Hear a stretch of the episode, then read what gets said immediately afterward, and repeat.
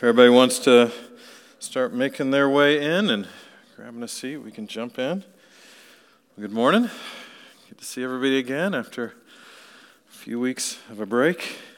I'm going to start a, a new series this morning titled The Heart of the Kings, which we're going to try to take some of the principles we talked through last year, last semester, and just sort of apply those and see those fleshed out through just a series of case studies in the lives of the kings of Israel and Judah.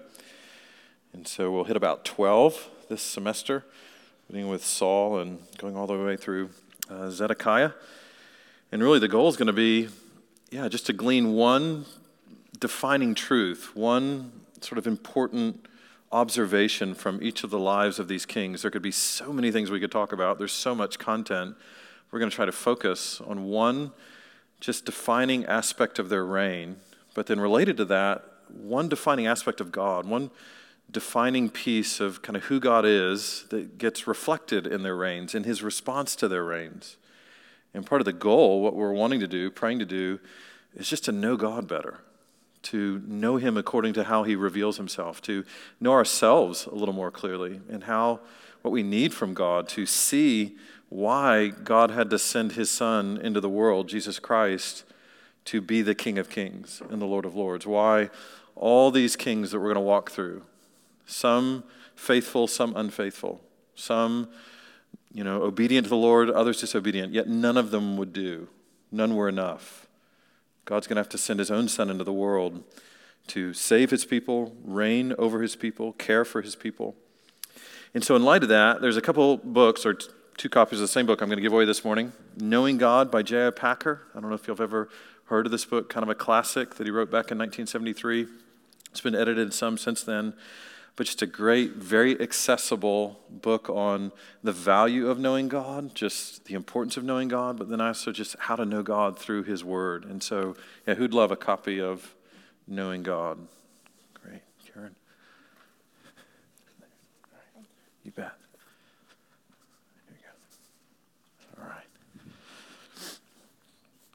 We won't give away books every week, but we'll try to give away most weeks. All right. Well, turn with me, if you would, to 1 Samuel chapter 8. 1 Samuel chapter 8. Saul, fear, and the delight of God. And let's go to Lord now in prayer together.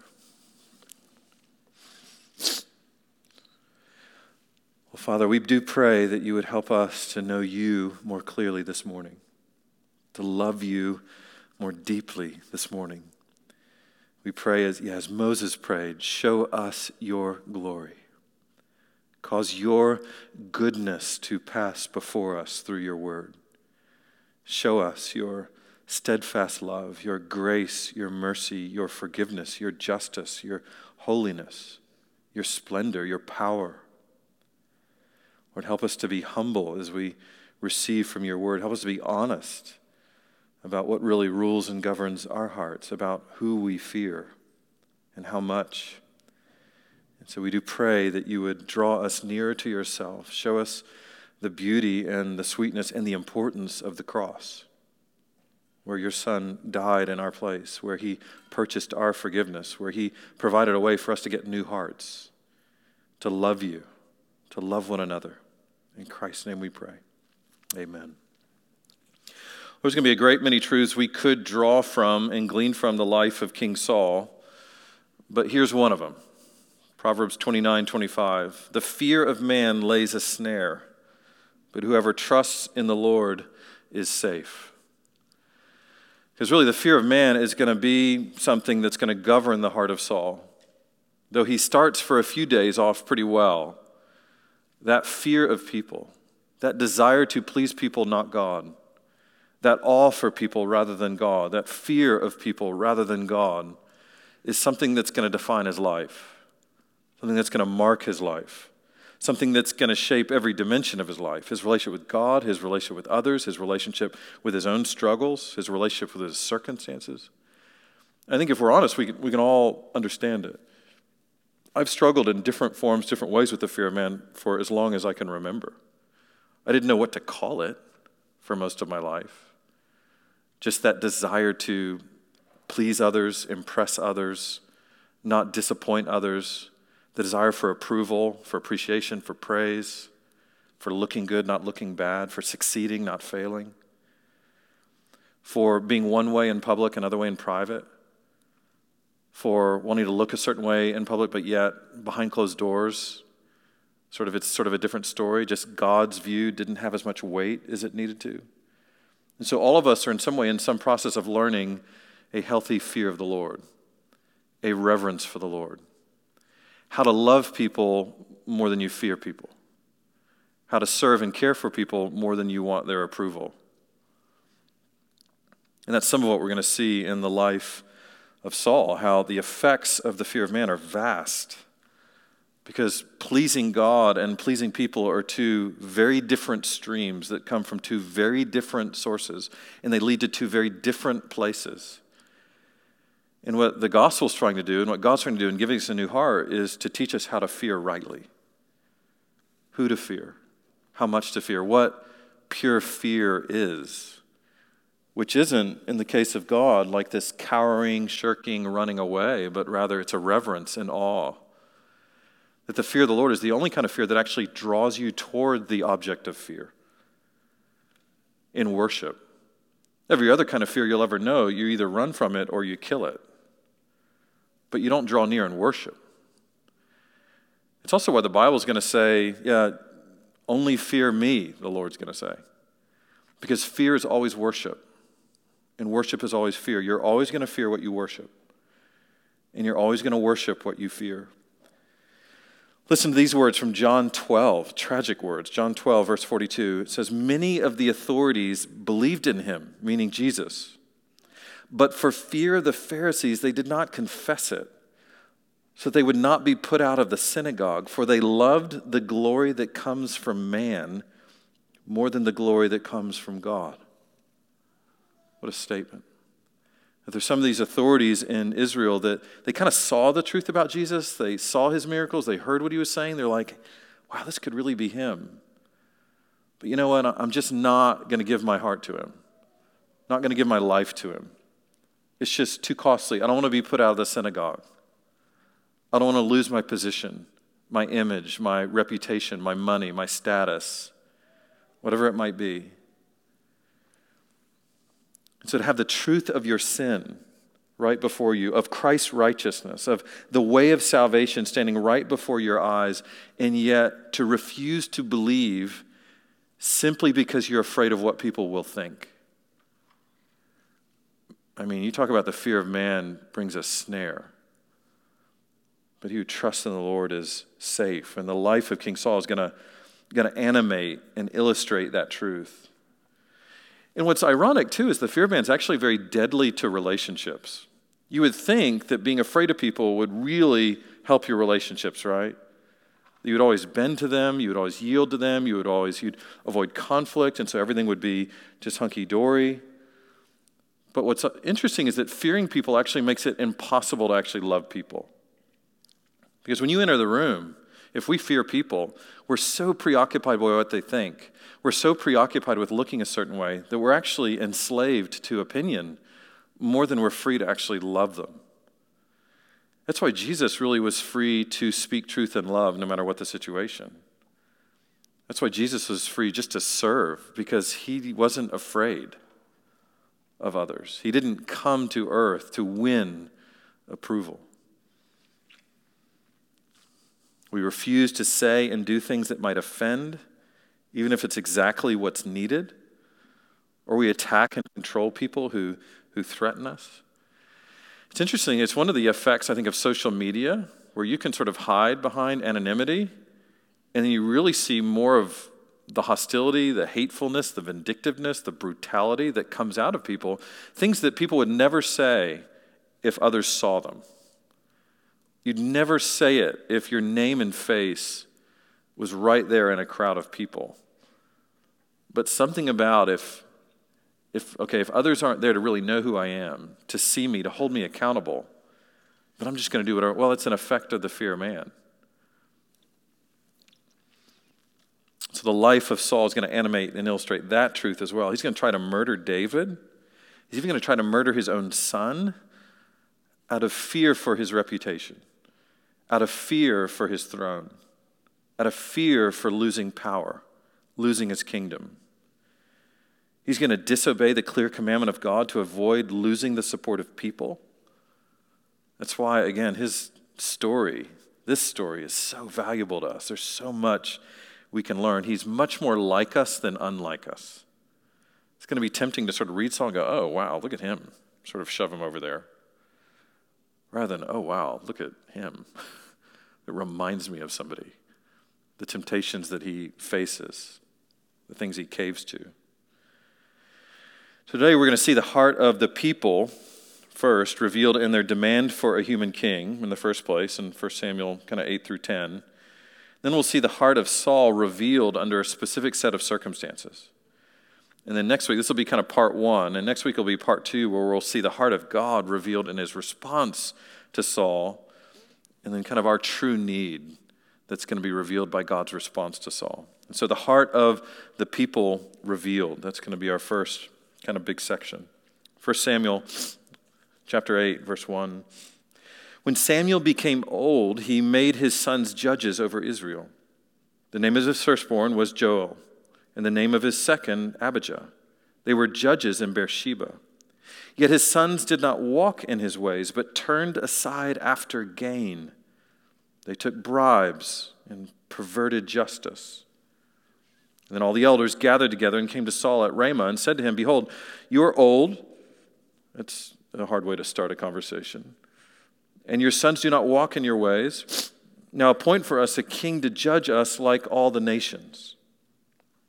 But the thing displeased Samuel when they said, Give us a king to judge us.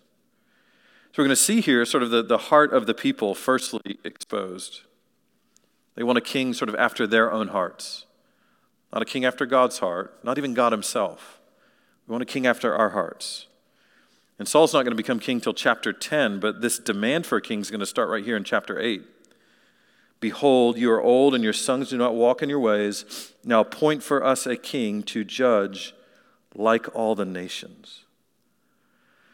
What's painful about this is were, did God go and redeem Israel from Egypt, bring them through the wilderness, bring them into the land so that they could be like the nations?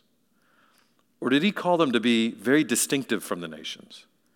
Did he call them to be very separate from the nations? Did he set them apart to actually be a light to the nations?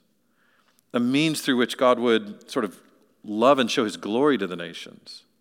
And here the people are saying, you know, we really don't like that mission, that distinctiveness, that set apartness, that you being our king, you being our God.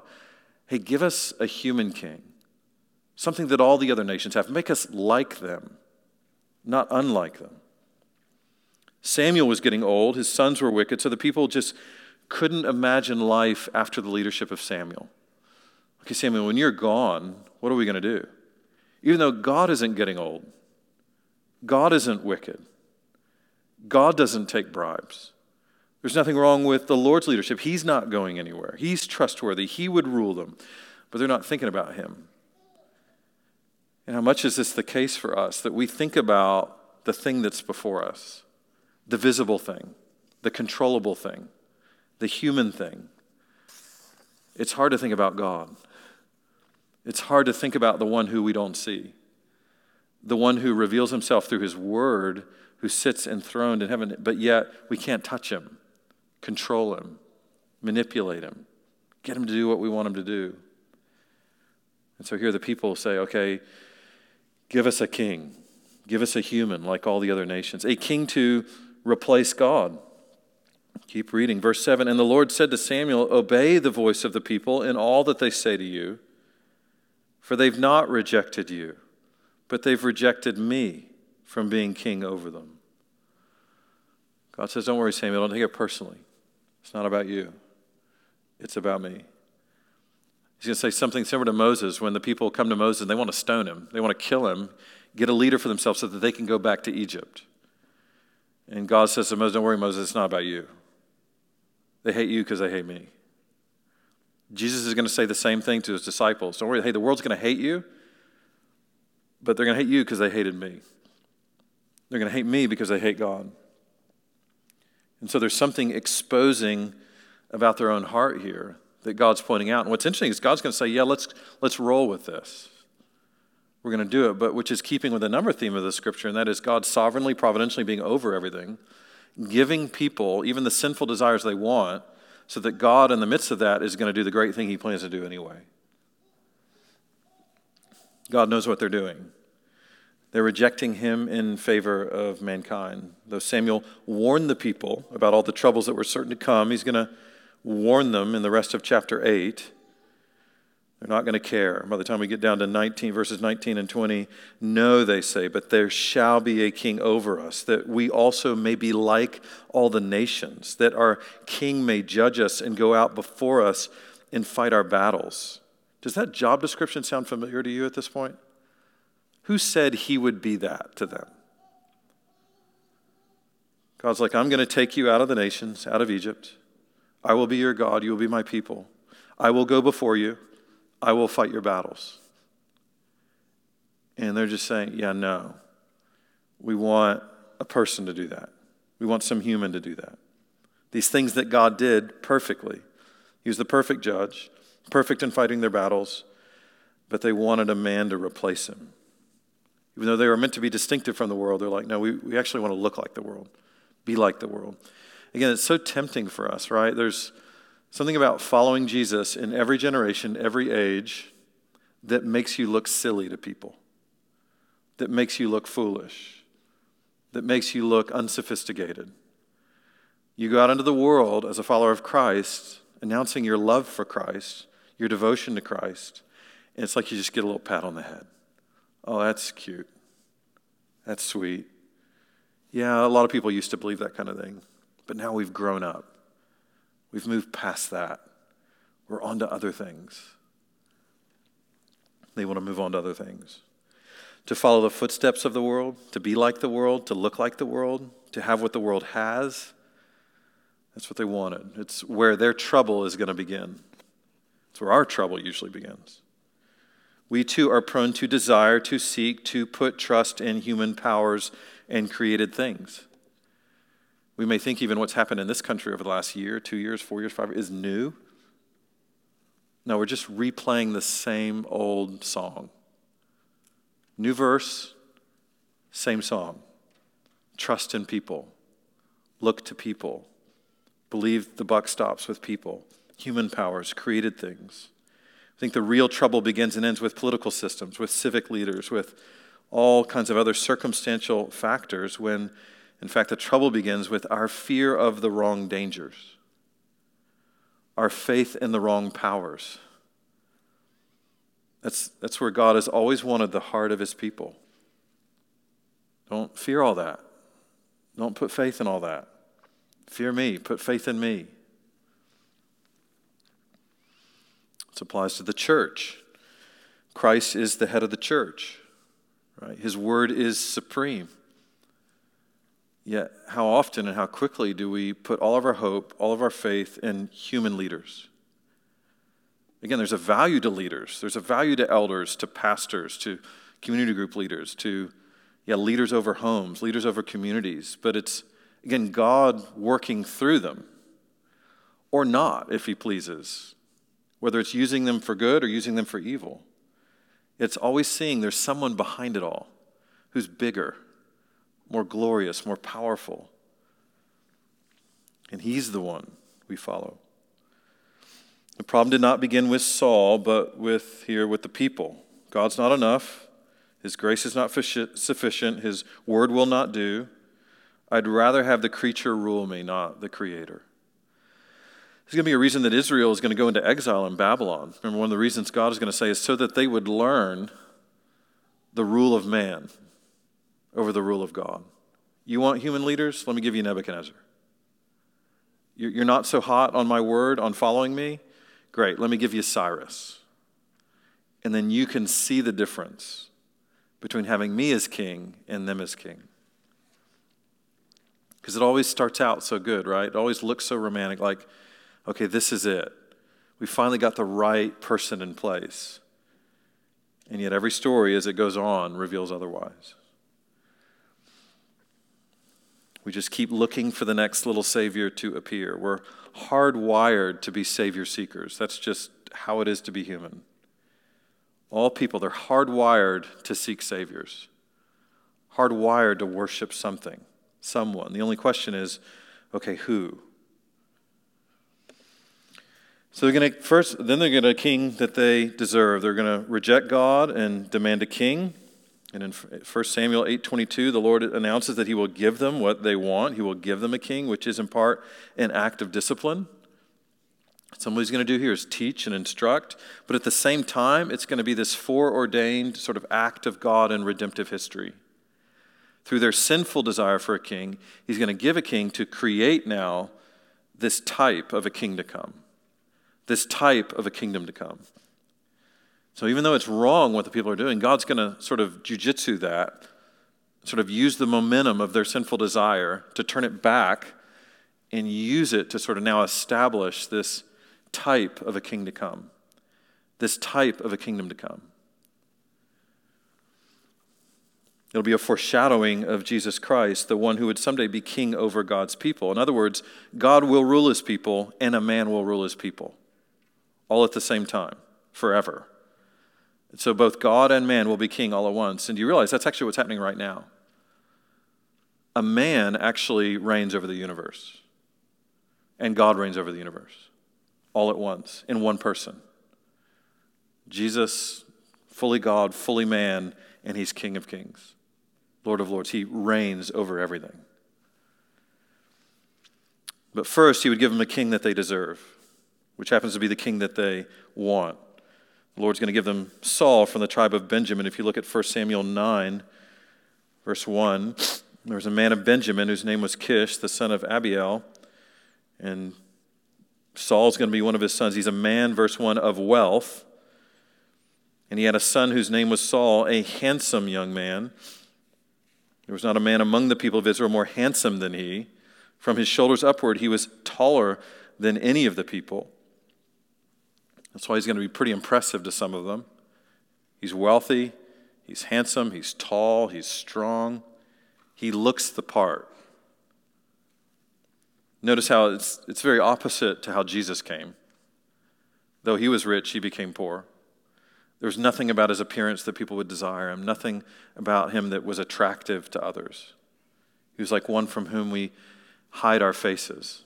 It's one reason we know all the paintings are wrong of Jesus when you see him around. He's just too good looking. He's like, yeah, he wouldn't have looked like that. A bit too American and a bit too good looking. But that's exactly what Saul's going to be. He's going to look good, he's going to be physically impressive. His appearance is persuasive. Then the Lord's going to orchestrate all these events in chapter 9 to, to bring Saul to Samuel. And then Samuel's going to anoint Saul king in 1 Samuel 10 1. And then we're going to see in the early days of Saul, things are going to seem to, to start off pretty well. If you look at 1 Samuel 10 9, it says, When then the Spirit of the Lord, or I'm sorry, 10 6, and the Spirit of the Lord will rush upon you, and you will prophesy with him and be turned into another man. Verse 7, For God is with you. Verse 9, when he, that is Saul, turned his back to leave Samuel, God gave him another heart. And all these signs came to pass that day. When they came to Gibeah, behold, a group of prophets met him, and the Spirit of God rushed upon him, and he prophesied among them. A chapter later, 1 Samuel 11, 6. And the Spirit of God rushed upon Saul when he goes to war with the Ammonites, and he's going to destroy them. After defeating the Ammonites, look at 1 Samuel 11, 13. Saul's going to say, Today the Lord has brought, has worked salvation in Israel. So he's going to show these initial moments of promise, these early days. You're like, oh, this, this might work. This is better than we thought it would be. And he happens to be handsome, happens to be tall. He's a warrior. He just defeated his enemies in battle. Now, to all the people, like, okay, he's the man. There are some that initially rejected him and said, we don't want this guy. But after he wins this one battle, people are like, okay, where are those guys? Bring them out. Let's kill them. How quickly it changes. And Saul's like, no, no, nobody's going to be put to death today. The Lord's worked great victory. So you see even wisdom, some forgiveness maybe. But then time of testing will come. And the heart of Saul will be revealed, which is our second big section. The heart of Saul revealed. Turn with me, if you would, to 1 Samuel 13.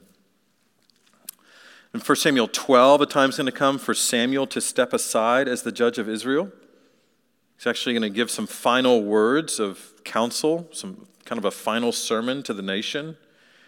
He's going to say in 1 Samuel 12, 23, Moreover, far be it from me that I should sin against the Lord by ceasing to pray for you, and I will instruct you in the good and right way. Only fear the Lord and serve him faithfully with all your heart, for consider the great things he has done for you. But if you still do wickedly, you shall be swept away, both you and your king. I love how Samuel considers it sinful not to pray for them. How many of us think about it that way? Not just, oh, it'd be nice if I prayed, but it's sinful for me not to pray for my leaders. Sinful for me not to pray for brothers and sisters in Christ. You know, sinful for me to not petition the Lord, talk to the Lord, respond to the Lord in words. So he says, Far be it from me that I should sin against the Lord by ceasing to pray for you. And I will instruct you in the good and right way. And here's the root of that fear the Lord, revere him, be in awe of him, be amazed at him. Delight in him. Take counsel from him. Hear his word and heed it. Only fear the Lord and serve him faithfully with what? All your heart. Just harkens back to Deuteronomy 6, to God's desire for the nation of Israel from the very beginning to love the Lord your God with all your heart, soul, mind, and strength, to love your neighbor as yourself. For consider the great things he has done for you. Consider how he brought you out of Egypt. Consider how he defeated your enemies. Consider how he forgave your sins. Consider all the great things that he's done. But if you still do wickedly, you shall be swept away, both you and your king. And he really does, with these words, sort of set the stage for the chapters to come. That humble fear of the Lord, faithful service to the Lord with a whole heart is what God really wants. That's his delight is to have the hearts of his people, to have their faith, to have their loyalty, to have their trust, to have their worship. And this will not be what Saul gives. There's going to be two particular events in the reign of Saul that are going to really highlight this, really bring that struggle in his heart to the surface his fear of man rather than fear of God. One's going to be a sinful action, a false sacrifice. That's what we're going to get in 1 Samuel 13. It'll come about two years into his reign. The Lord's going to give victory over a Philistine garrison through Jonathan in those early verses, verses 1 through 4. And then the Philistines are certainly going to hear about this, that Jonathan led a group and they defeated the Philistine garrison. And so now they're going to muster all their troops. As many as the sand of the sea. They're going to bring a great multitude out. And Saul's son in verse 3 is who's going to bring that about, Jonathan. And then the people are going to follow Saul till Gilgal in verse 7, but they're going to be terrified. Look at what it says. And Saul was still Gilgal, and all the people followed him, trembling. And again, that's a word that you see that is meant to apply to how we feel in the presence of God, right? We're meant to tremble. Yet here we see it's this thing that the people feel in the presence of the Philistine army. They're trembling. They're following Saul, but they're afraid. This is going to be a time for prayer, a time for worship, a time for humble sacrifice, a time for reliance upon the Lord rather than upon men. And Samuel told Saul, Okay, I'll be there in seven days. And listen to what happens in verse 8. And Saul waited seven days, the time appointed by Samuel, but Samuel did not come to Gilgal and the people were scattering from him. So Saul said, Bring the burnt offering here to me and the peace offerings. And he offered the burnt offering. And as soon as he had finished offering the burnt offering, behold, Samuel came. So, due to their sort of fear and impatience, the people start to leave. They start scattering. And, Saul, as you see, he panics. Though he's not a priest, he's going to offer a sacrifice, which he had no right to do, no place to do, all because he feared, God, feared man and not God. The people are scattering. Oh no, what am I going to do? I guess I'll just grab the sacrifice, do it myself, take control of the situation, even though he wasn't a priest, had been told by God to do it, had been told by Samuel to wait. He's going to jump in and do it himself, as if that sacrifice is just a tool to be used, something just to get soldiers to stay with him. God had delayed Samuel just long enough to expose the heart of Saul, but then brought Samuel just soon enough to see what Saul did, to see what came out of Saul in that vacuum. Isn't God a genius? He knows just how to delay long enough in giving you what you want just how to wait for your fears to bubble up. And just when that stuff comes flowing out, he brings an eyewitness, which is what the Christian life is, right? It's a perfect testimony ruined by an eyewitness. People see, and now we see in that moment. Samuel sees. This is what comes out of Saul. The wisdom and the power of God waits just long enough to expose what's truly inside him. So think for a minute. Do you ever wonder why God delays in giving you what you want? Why he might delay even in giving you what he promises? And I think one reason is, is to expose us, to test us, to train us, not just for the sake of tearing us down, but for the sake of helping us see what the real danger actually is. Notice it's not the Philistine army. I was like, that's really not your danger. These hundreds of thousands of enemy soldiers that want to kill you. That's not where the trouble is. The trouble is where you fear me or feel fear people. Will you live for my pleasure or their pleasure? Will you wait on my hand to lead things, or are you going to take control and take it into your own hands? And how many things, if we look back in our life, like when we took control of it and just grabbed it with our own hands, it didn't go well. And that's usually God sort of showing, trust me, not you. Live for my pleasure, not for people's pleasure. Do we fear God or man? Do we revere Christ and his name or ourselves and our names? And sometimes we don't know the answer to that question until things really start to unravel. So people start to scatter from us, enemies start to press in, the danger of circumstances really sets around us. Verse 10 And Saul went out to meet him, to meet Samuel, and greet him. I love this. Samuel said, What have you done? Just right to the point. And Saul said, When I saw that the people were scattering from me, and that you did not come within the days appointed, and that the Philistines had mustered at Michmash, I said, Now the Philistines will come down against me at Gilgal, and I have not sought the favor of the Lord. So I forced myself and offered the burnt offering. So Saul went out to Samuel as if everything's totally fine, totally understandable. Samuel, if you just let me explain, it's really actually pretty cool what I did. Just a picture of how oblivious he is to the sin that came out the sin of playing priest, the sin of irreverence toward God, the sin of faithless impatience, the sin of using religion to keep, get people to rally around him the sin of fearing people rather than fearing God, the sin of people pleasing rather than God pleasing.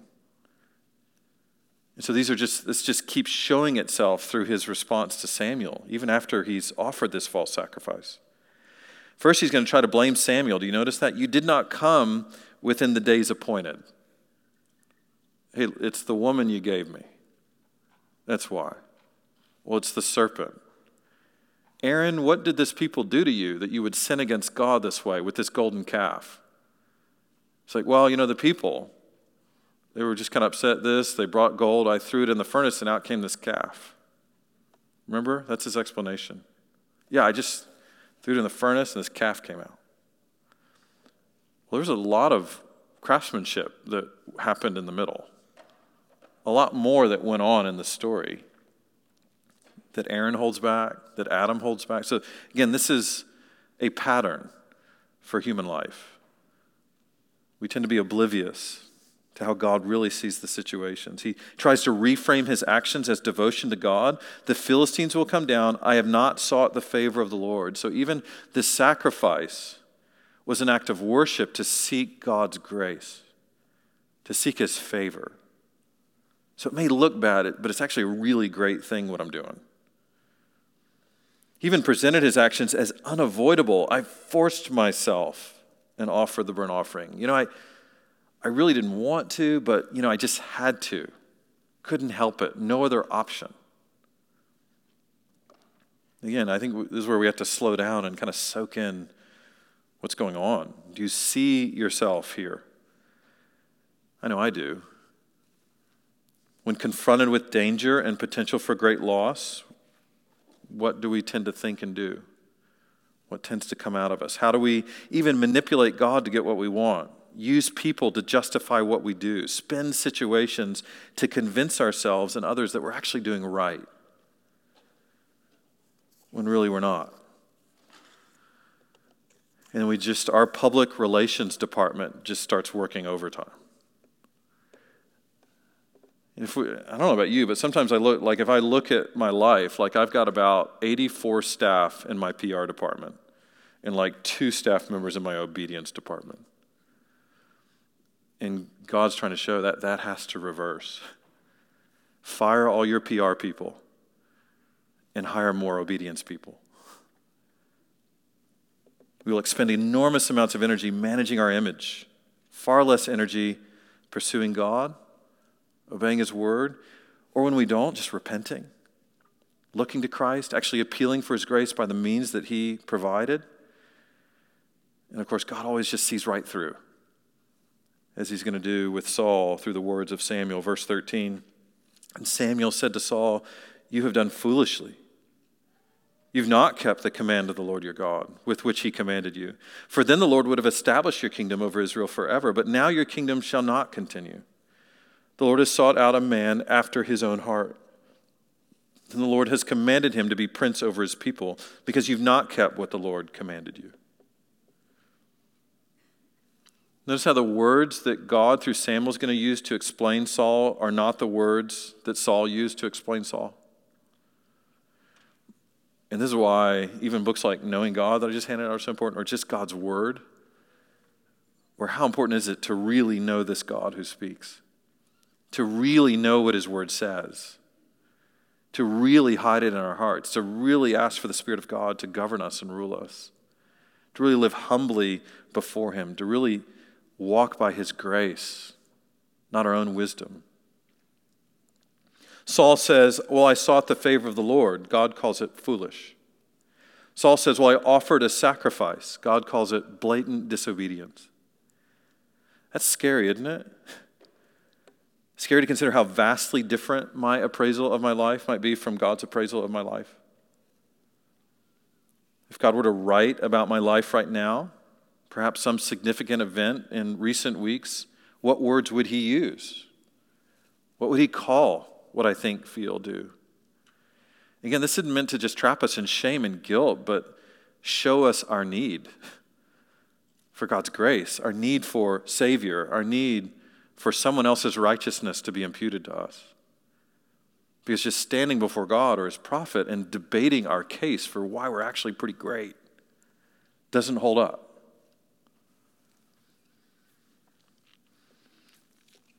It's really tempting to surround ourselves with people who tell us what we want to hear.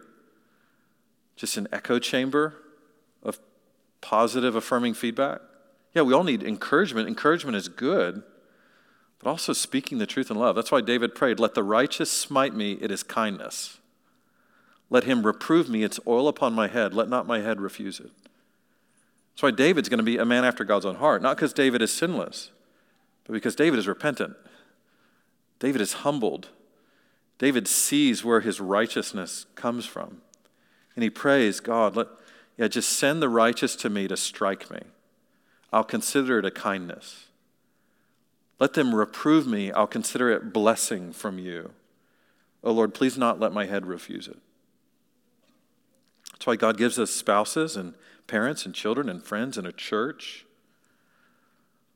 to help us see And it may seem as though the Lord is being too severe, like Saul fails once and gets axed. But that would be, I think, to read the scripture, read the story in a man centered way. I think what we want to see first is like any single act of rebellion against the Lord, who is infinitely holy, is a massive crime. We tend to minimize that. But really, second of all, this act of rebellion is a symptom of something deeper that's going to play itself out in the life of Saul over the rest of his life a heart condition, a soul posture of unbelief, and a reverence to the Lord. That's what God is seeing right now in him, calling attention to. We're going to see it again confirmed in another event in 1 Samuel 15, and that's a sinful inaction, a refusal to sacrifice. The first is a false sacrifice. Now it's going to be a refusal to sacrifice. Any, though, before we get to that, any questions, comments, thoughts about anything we've said so far?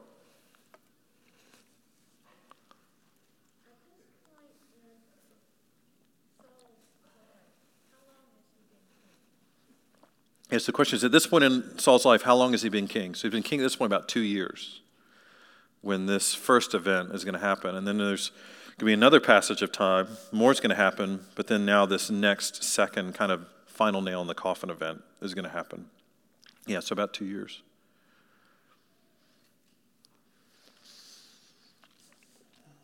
So 1 Samuel 15. And Samuel said to Saul, The Lord sent me to anoint you king over his people Israel. Now, therefore, listen to the words of the Lord. Thus says the Lord of hosts. So this is super clear. Listen to God's words through me to you. I have noted what Amalek did to Israel in opposing them on the way when they came up out of Egypt. It's a reference to Exodus 17 when People are coming, they're tired, they're hungry through the wilderness. God's brought them out, and Amalek, the Amalekites, start attacking them and trying to kill them. Kind of the ultimate cheap shot. And God's like, I've taken note of that. I remember that, even though it was centuries ago. And I vowed I'm going to destroy them. Now go and strike Amalek and devote to destruction all that they have. Do not spare them but kill both man and woman, child and infant, ox and sheep, camel and donkey. It's strong. But he's saying it because this isn't about Israel getting revenge. This is about God vindicating his own name, vindicating his own glory. Because what the Amalekites did to Israel, God saw as a personal affront. This isn't about Israel getting revenge is about God's glory being upheld, God's exaltedness being seen, God's name being vindicated, God's holy justice, God making a statement to the world that He is Lord. And so, after they ruthlessly attacked Israel in those days, attacking men, women, child, infant, God in Exodus 17 vowed to utterly blot out the memory of Amalek from under heaven. It's going to wipe them out. So Saul's going to summon the army and they're going to go to war. In 1 Samuel 15 9, it says, But Saul and the people spared Agag and the best of the sheep and the oxen and of the fattened calves and the lambs, all that was good, and would not utterly destroy them. See the choice of words? God says, I will utterly blot them out. says Saul wouldn't utterly because there was stuff that was pretty good. All that was despised and worthless, they devoted to destruction. De- despised and worthless to who? Well, to them. They decided, let's just redefine what this means. To God, it was all despised. To Saul and the people, only some of it was despised. To God, it was all to be destroyed as a statement about his holy character and justice. To them, it was just loot. So they thought, yeah, let's just trim a little fat from the words of God's law. Let's just reinterpret it to fit what we kind of want to do and what will profit us. And now the whole point is lost. It just looks like a human raid for spoil rather than the vindication of God's name. So, you know, after David's going to commit adultery with Bathsheba and then kill Uriah and, and then take her as as his wife. It said, And the thing David did displeased the Lord. And in the next chapter, through Nathan, he's going to say, You've given occasion for the enemies of the Lord to blaspheme. And that's why I'm going to take this child. Remember, the child that was born of that relationship, God's going to strike. And it wasn't out of punishment for that baby, it wasn't even to purchase some kind of forgiveness from them, it was to make a point to the whole world. David, the whole world knows what you did. And you're my anointed king. And you've given a reason for all my enemies to blaspheme my name. And so I'm going to make it real clear that I am holy. Well, Saul's like, yeah, I'm not going to do that. I'm just going to keep what I want. The people are going to keep it. And we'll just kill what we don't like. And here's what God says in verse 10 to Samuel I regret that I have made Saul king, for he has turned back from following me and has not performed my commandments. And again, Saul's going to be completely blind to this. Saul isn't going to see it. Notice how in verse 12 it says he set up a monument to himself. It's like, man, I crushed this. I'm just super faithful. I'm hitting bullseyes. I'm going to just go ahead and set up a monument to myself. In verse 13, Samuel came to him, and once more, Saul's going to come out as if everything is just great. He says, Blessed be you to the Lord. I have performed the commandment of the Lord. Again, see that in contrast to verse 10? He has not performed my commandments, is what God says. Saul says, I have performed the commandment of the Lord. It's the definition of oblivious blind to what's really coming out, to how it really looks. That's why every day we'd go, okay, Lord, have mercy. Help me see. Help me revere. Help me worship. Help me follow. It's one of the reasons why having physical blindness is more is easier to deal with than spiritual blindness. Because when you're physical blind, you, you know you're physically blind. You actually run into stuff and feel that. You actually realize your need for help. When you're spiritually blind, one of the elements of spiritual blindness is blindness to the blindness.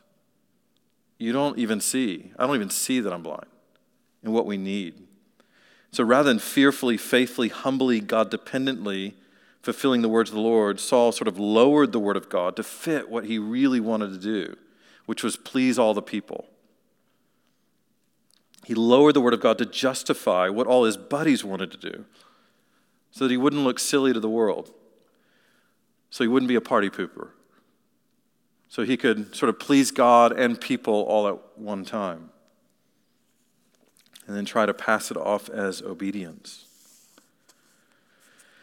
But then all it really took is an honest look at the evidence from an objective observer. Verse 14 And Samuel said, What then is this bleating of the sheep in my ears and the lowing of the oxen that I hear? Saul remembers what God said. And he comes in, and Saul's like, Hey, I've crushed it. I've done it. I have like totally performed the commandment of the Lord. And Samuel's looking around going, Where'd all this livestock come from? What's all this stuff? The evidence of the disobedience, it's everywhere. Saul's been there 15 seconds, and the problem is super obvious. Saul just didn't do what God commanded him to do. Saul is going to honor God with his lips, but his heart is far from him.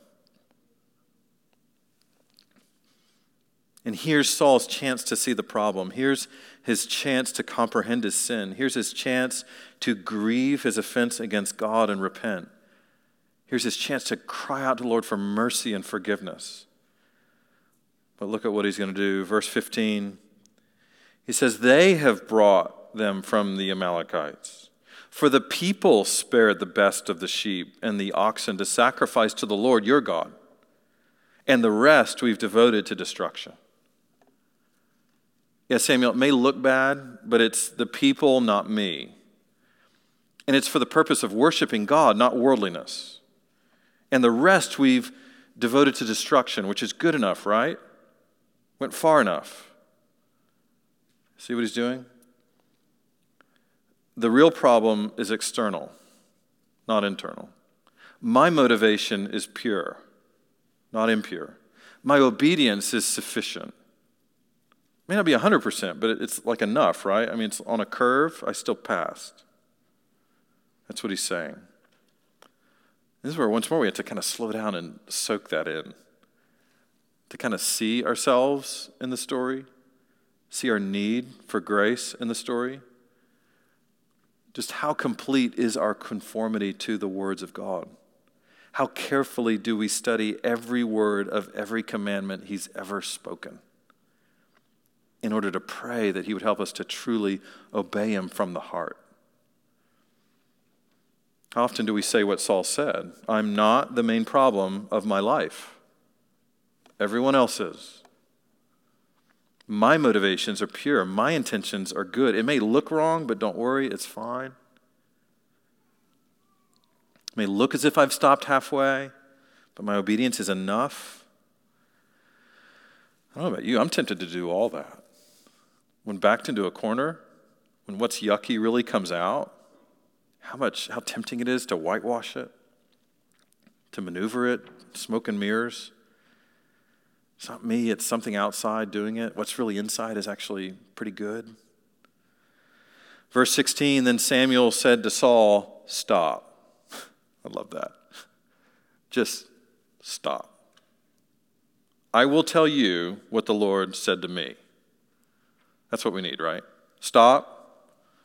Let the Bible tell you what it is.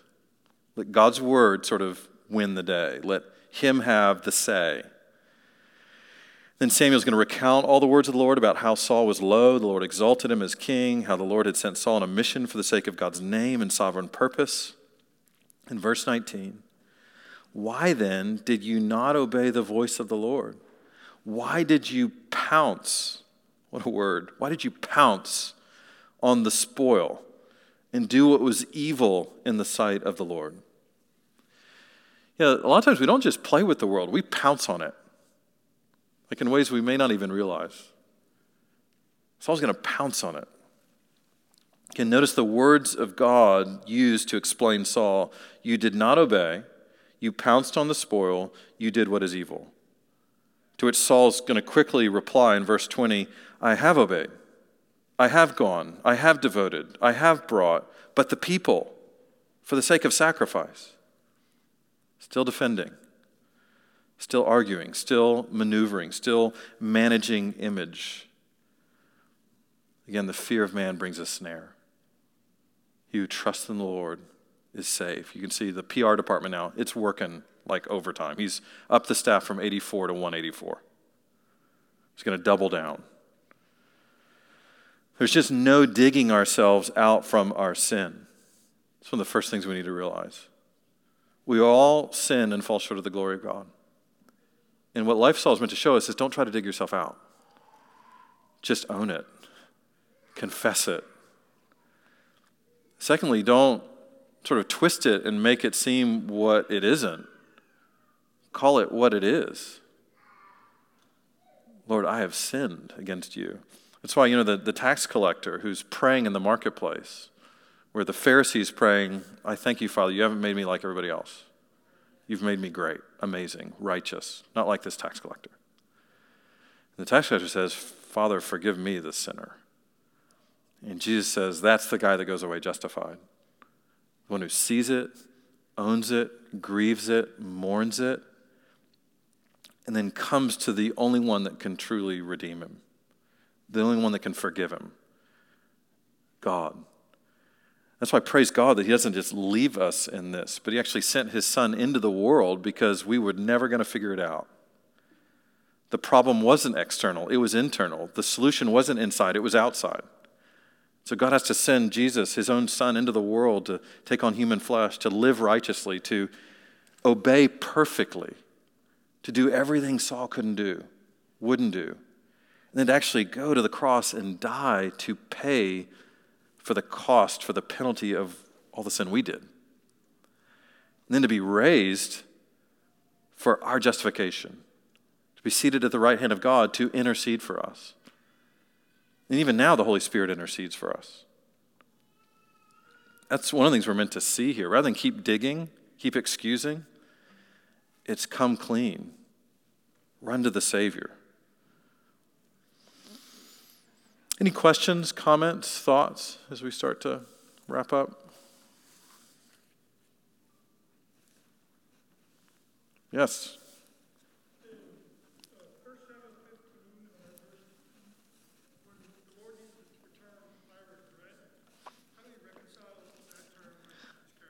Yes, yeah, great question. So when in 1 Samuel 15, 2, when he says, I regret, and even Samuel's going to say later in the chapter, yeah, God doesn't regret. So it's actually one of the, it first looks like a, a contradiction.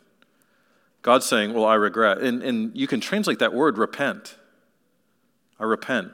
But it's just a great illustration of how language can be used flexibly and how much it depends on the context. And so, what God isn't saying here is, oh, wow, I did not see this coming. But rather, he's showing us something about his own character that I gave you the king that you demanded, the king you, you deserved, but it's not the king I wanted. And so now I'm going to communicate that to you through this word regret. This was not the king that was right for you. And not because he made a mistake. And then when Samuel's going to say later, it's not for the Lord to regret. He's using the word in a very different way. It's not for God to linger as if he did something wrong. It's not for him to mull it over as if, oh, I messed up. It's not for him to go back on his word or to make a mistake.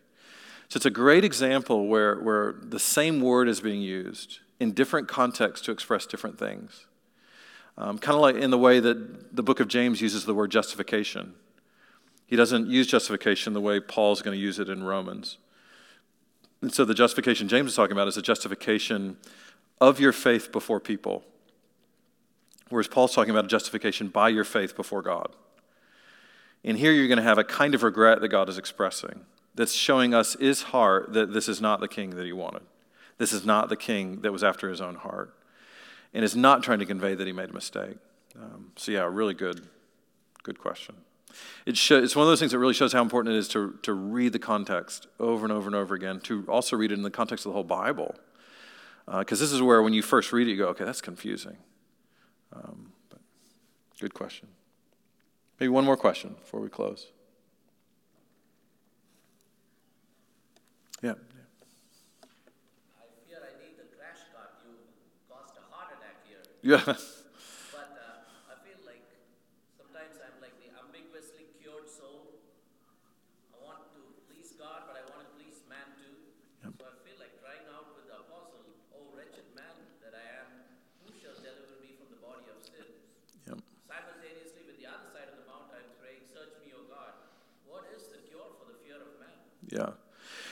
Yeah, so it, yeah, just the idea that we'd love it to just be all one thing going on inside us. But it seems like even now, as those who are his children, who are redeemed, who are forgiven, who are filled with the Spirit, there's a war going on in our hearts.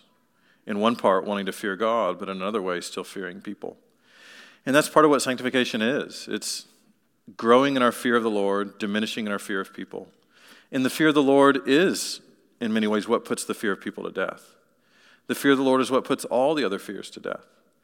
Um, and also, just, yeah, being in the Word and walking in the Spirit and being humble before God and depending upon His grace, that those are all things that God's going to use to keep conforming us to the image of His Son. That's why Paul can say, I, am confident of this thing that he who begun a good work in you will perfect it until the day of Christ Jesus. And part of what he's perfecting is our fears, our fear of the Lord. And that's why you know, Paul is going to say toward the end of his life about affliction that's coming, pain that's coming, rejection that's coming. He's like, it just doesn't move me. He says in Acts 20, For I don't consider my life as dear to myself, so that I can finish my race in the ministry the Lord's given to me. And I read that and I go, I have no idea what he's talking about. Like, that's so great. And Lord, I would, that would be so awesome. And Lord, please put that in me. But that's still so much a work in progress but I know saints who have gotten there. Like there's there's brothers and sisters I've known who have been walking with the Lord 50 years and and enjoying his grace and being conformed to his image and are being sanctified in the truth and it really has gotten to the point where they really aren't afraid about what people think. They really don't care. Sometimes you wish they cared a little more just because of what comes out. But, it, but there's still, you realize, oh, wait, no, there, there's a freedom there for that saint who has been walking with Jesus over the long haul, is being sanctified in the truth, and really has come to buy into, yeah, I, I just fear God. And that fear is not a cowering afraid of God, but a reverent awe of God. Um, yeah. Let me pray for us.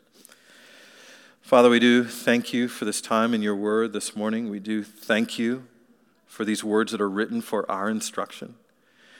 We do thank you for Jesus, our Redeemer, our Savior, the one who has purchased our forgiveness from all our unholy fears, and your Spirit who's teaching us even now how to fear rightly, and for your patience toward us in teaching us and conforming us to the image of your Son.